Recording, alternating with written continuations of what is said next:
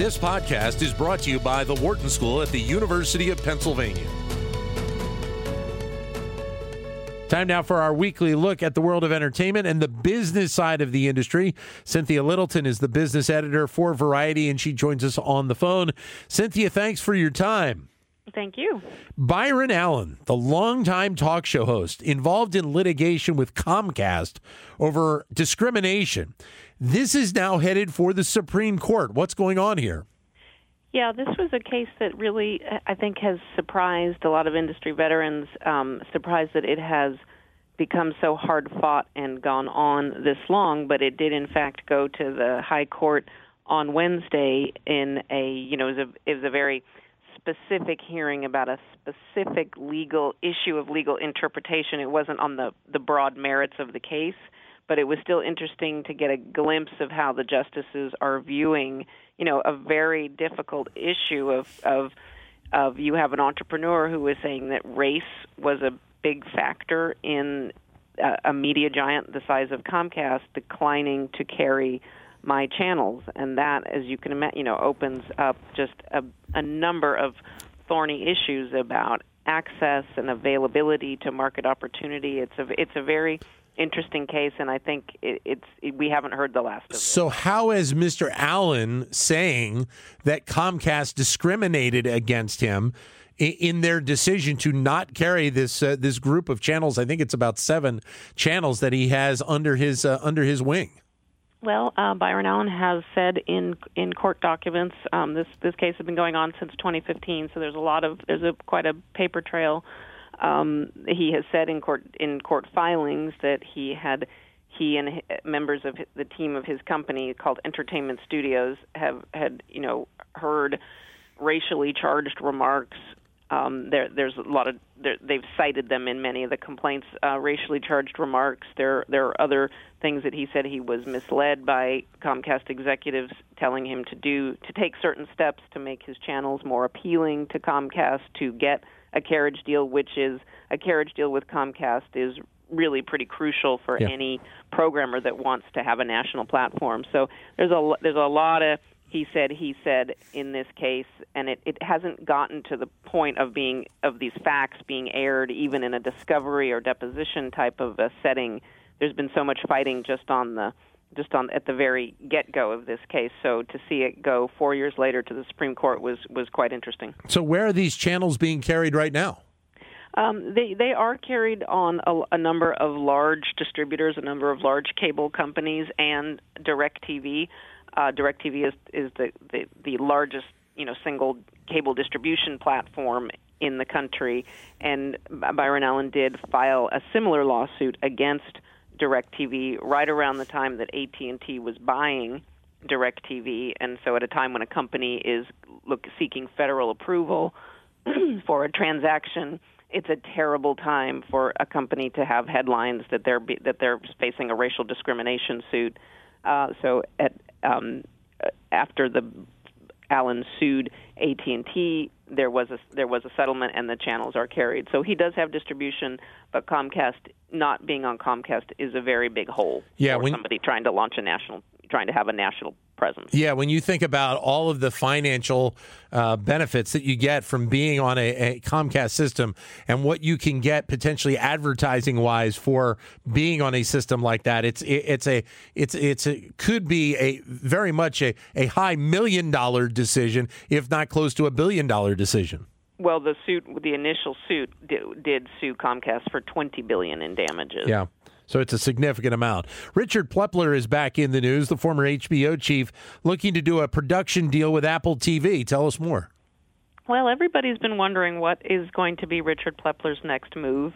Um, speaking of AT and T, uh, Plepler, you know, there's just been no shortage of drama and almost a sense of musical chairs in Hollywood and in the television landscape in the last couple of years, and uh, Richard Plepler was a very successful, long-time HBO exec, led the company for, you know, uh, about 12 years as CEO, came up the ranks, and was very much part of an old guard at HBO that really made HBO what it was the sopranos the game of thrones the prestige the it's not tv it's hbo that very much all came out of richard plepler and that that generation of executives that built HBO. And um, but as these things happen, AT and T bought bought uh, HBO's parent company, and in in as with any merger, there's always you're gonna you know gonna break some eggs in a merger, and they AT and T made the decision to to have a pretty sweeping management realignment.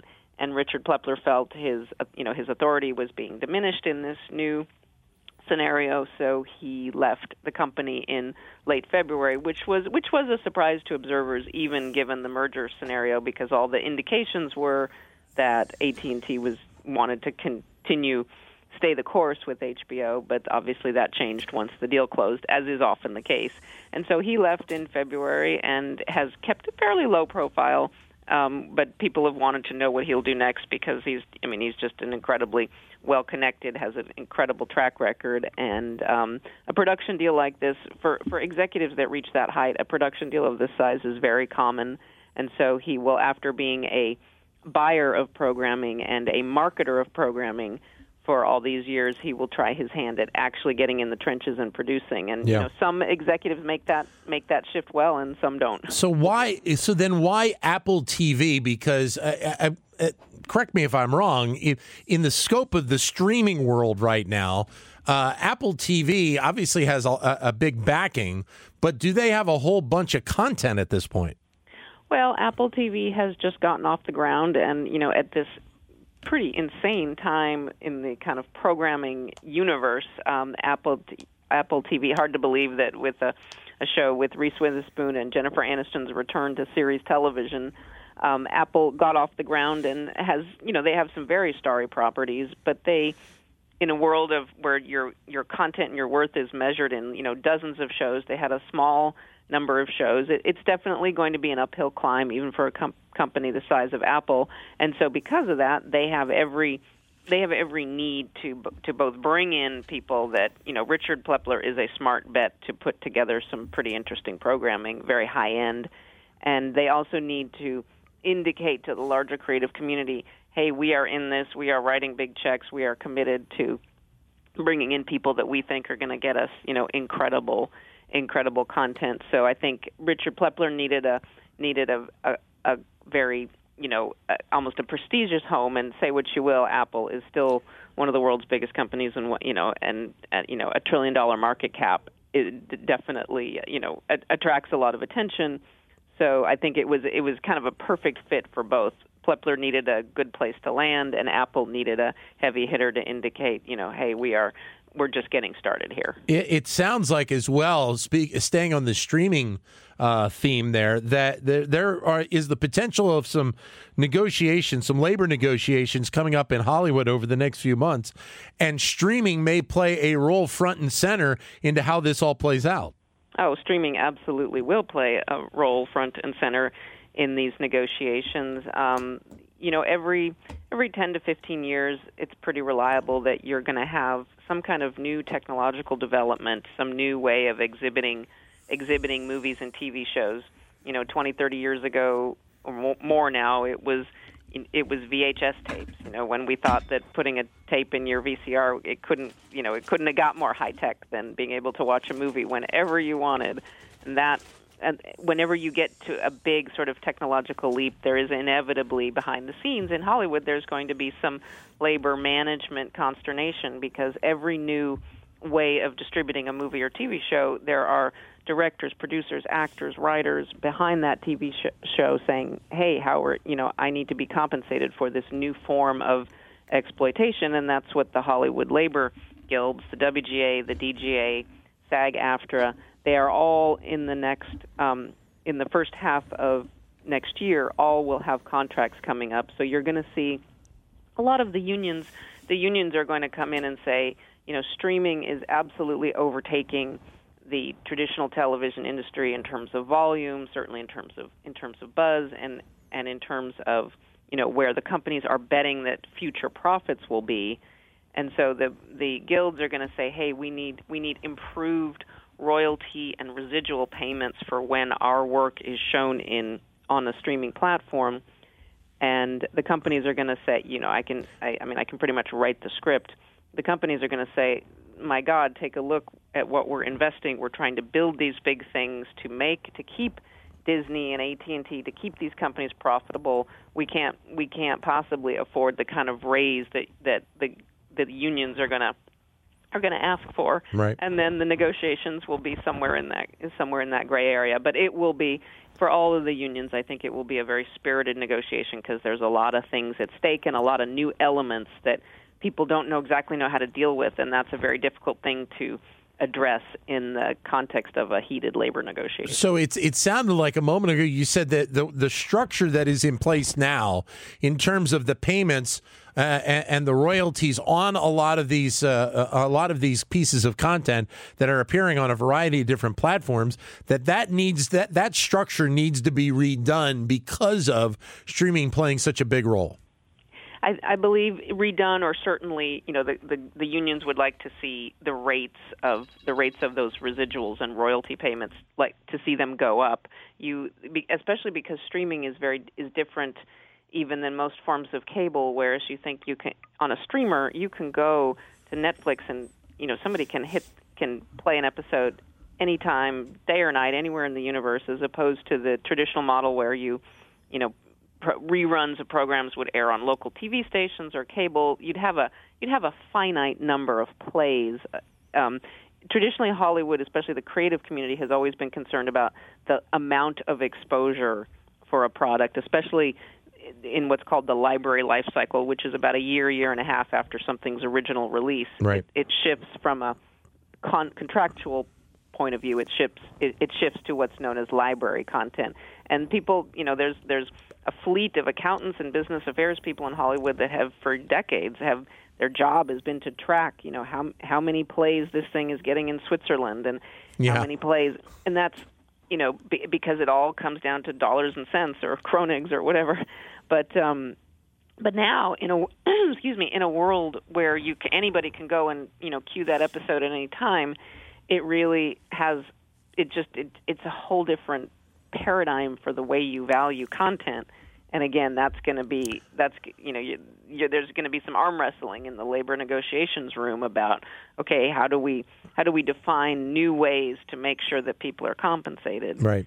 You hear from a lot of writers of stories of you get you know you'll get a residual check of eighty dollars for you know for you know hundreds of plays of an episode and and that's a very different world where you know they those residual checks used to be a lot bigger in the old days when it was just broadcast TV and then cable.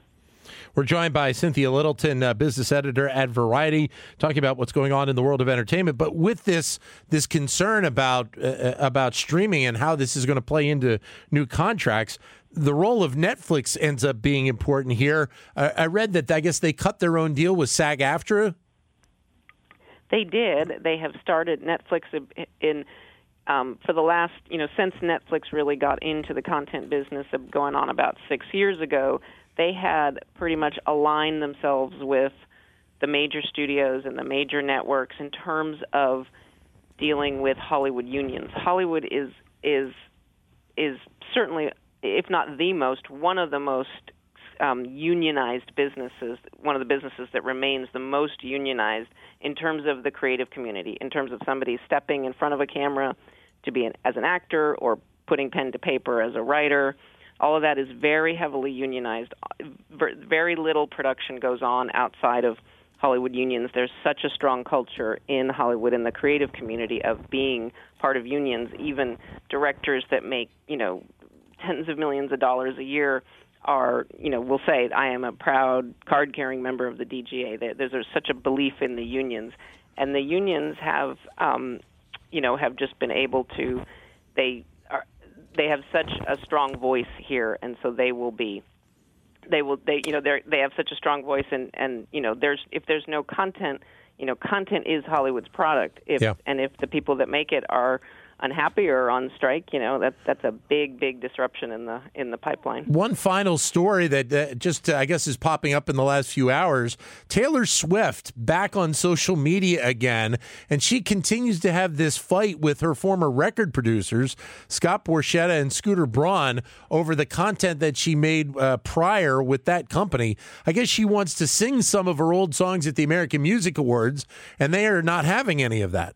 it this has been a ping pong match all day. I haven't. I, I'm sure there's been a, a new development while we've been talking, but it it so it's obviously it's been very emotional for her, and it's been you know music fans have been watching this back and forth. I think it fundamentally comes down to what we were just talking about, which is creative rights, the rights of intellectual property, the songs that she created. I don't. There's again. There's so much emotion. I am guessing that she wanted to sing some songs on a award show, and to do that, you have to get the the the show has to get a license permission from the song owner and although Taylor Swift wrote them she does not own them. And I and it sounds like because they have been having this larger beef for the last couple of months it sounds like maybe somebody at Big Machine said yeah well you know we're going to charge you top dollar if you want to play that song to to the point where probably was cost prohibitive for the telecast to to say yeah. that, you know whereas in a in a situation where there's not such hostility oftentimes a, a, a song you know a license holder will say well since you're going to give me great exposure on national TV I'm not going to charge you top dollar. I'm going to charge you, you know, I'll charge you this rate for for the song. And I, but I really don't know. There's been so much. It's all been on social media. I haven't read a, a deep dive on it, but it is it, it's just another example of how um, you know just the, the the the the tussle for creative rights and IP, and I think another fascinating example of how talent can they have they have such a megaphone now. And yeah. you know if she's unhappy about something she has many platforms to let the world know. But just the fact alone that you said a moment ago Cynthia that that somebody like like Taylor Swift has to pay to be able to do these songs on an award show is probably something that that the public in general probably did not know. Cynthia, thanks very much for your time. Greatly appreciate it. Uh, Cynthia Littleton, business editor at Variety. To keep engaged with Wharton Business Daily and other Wharton School shows, visit businessradio.wharton.upenn.edu.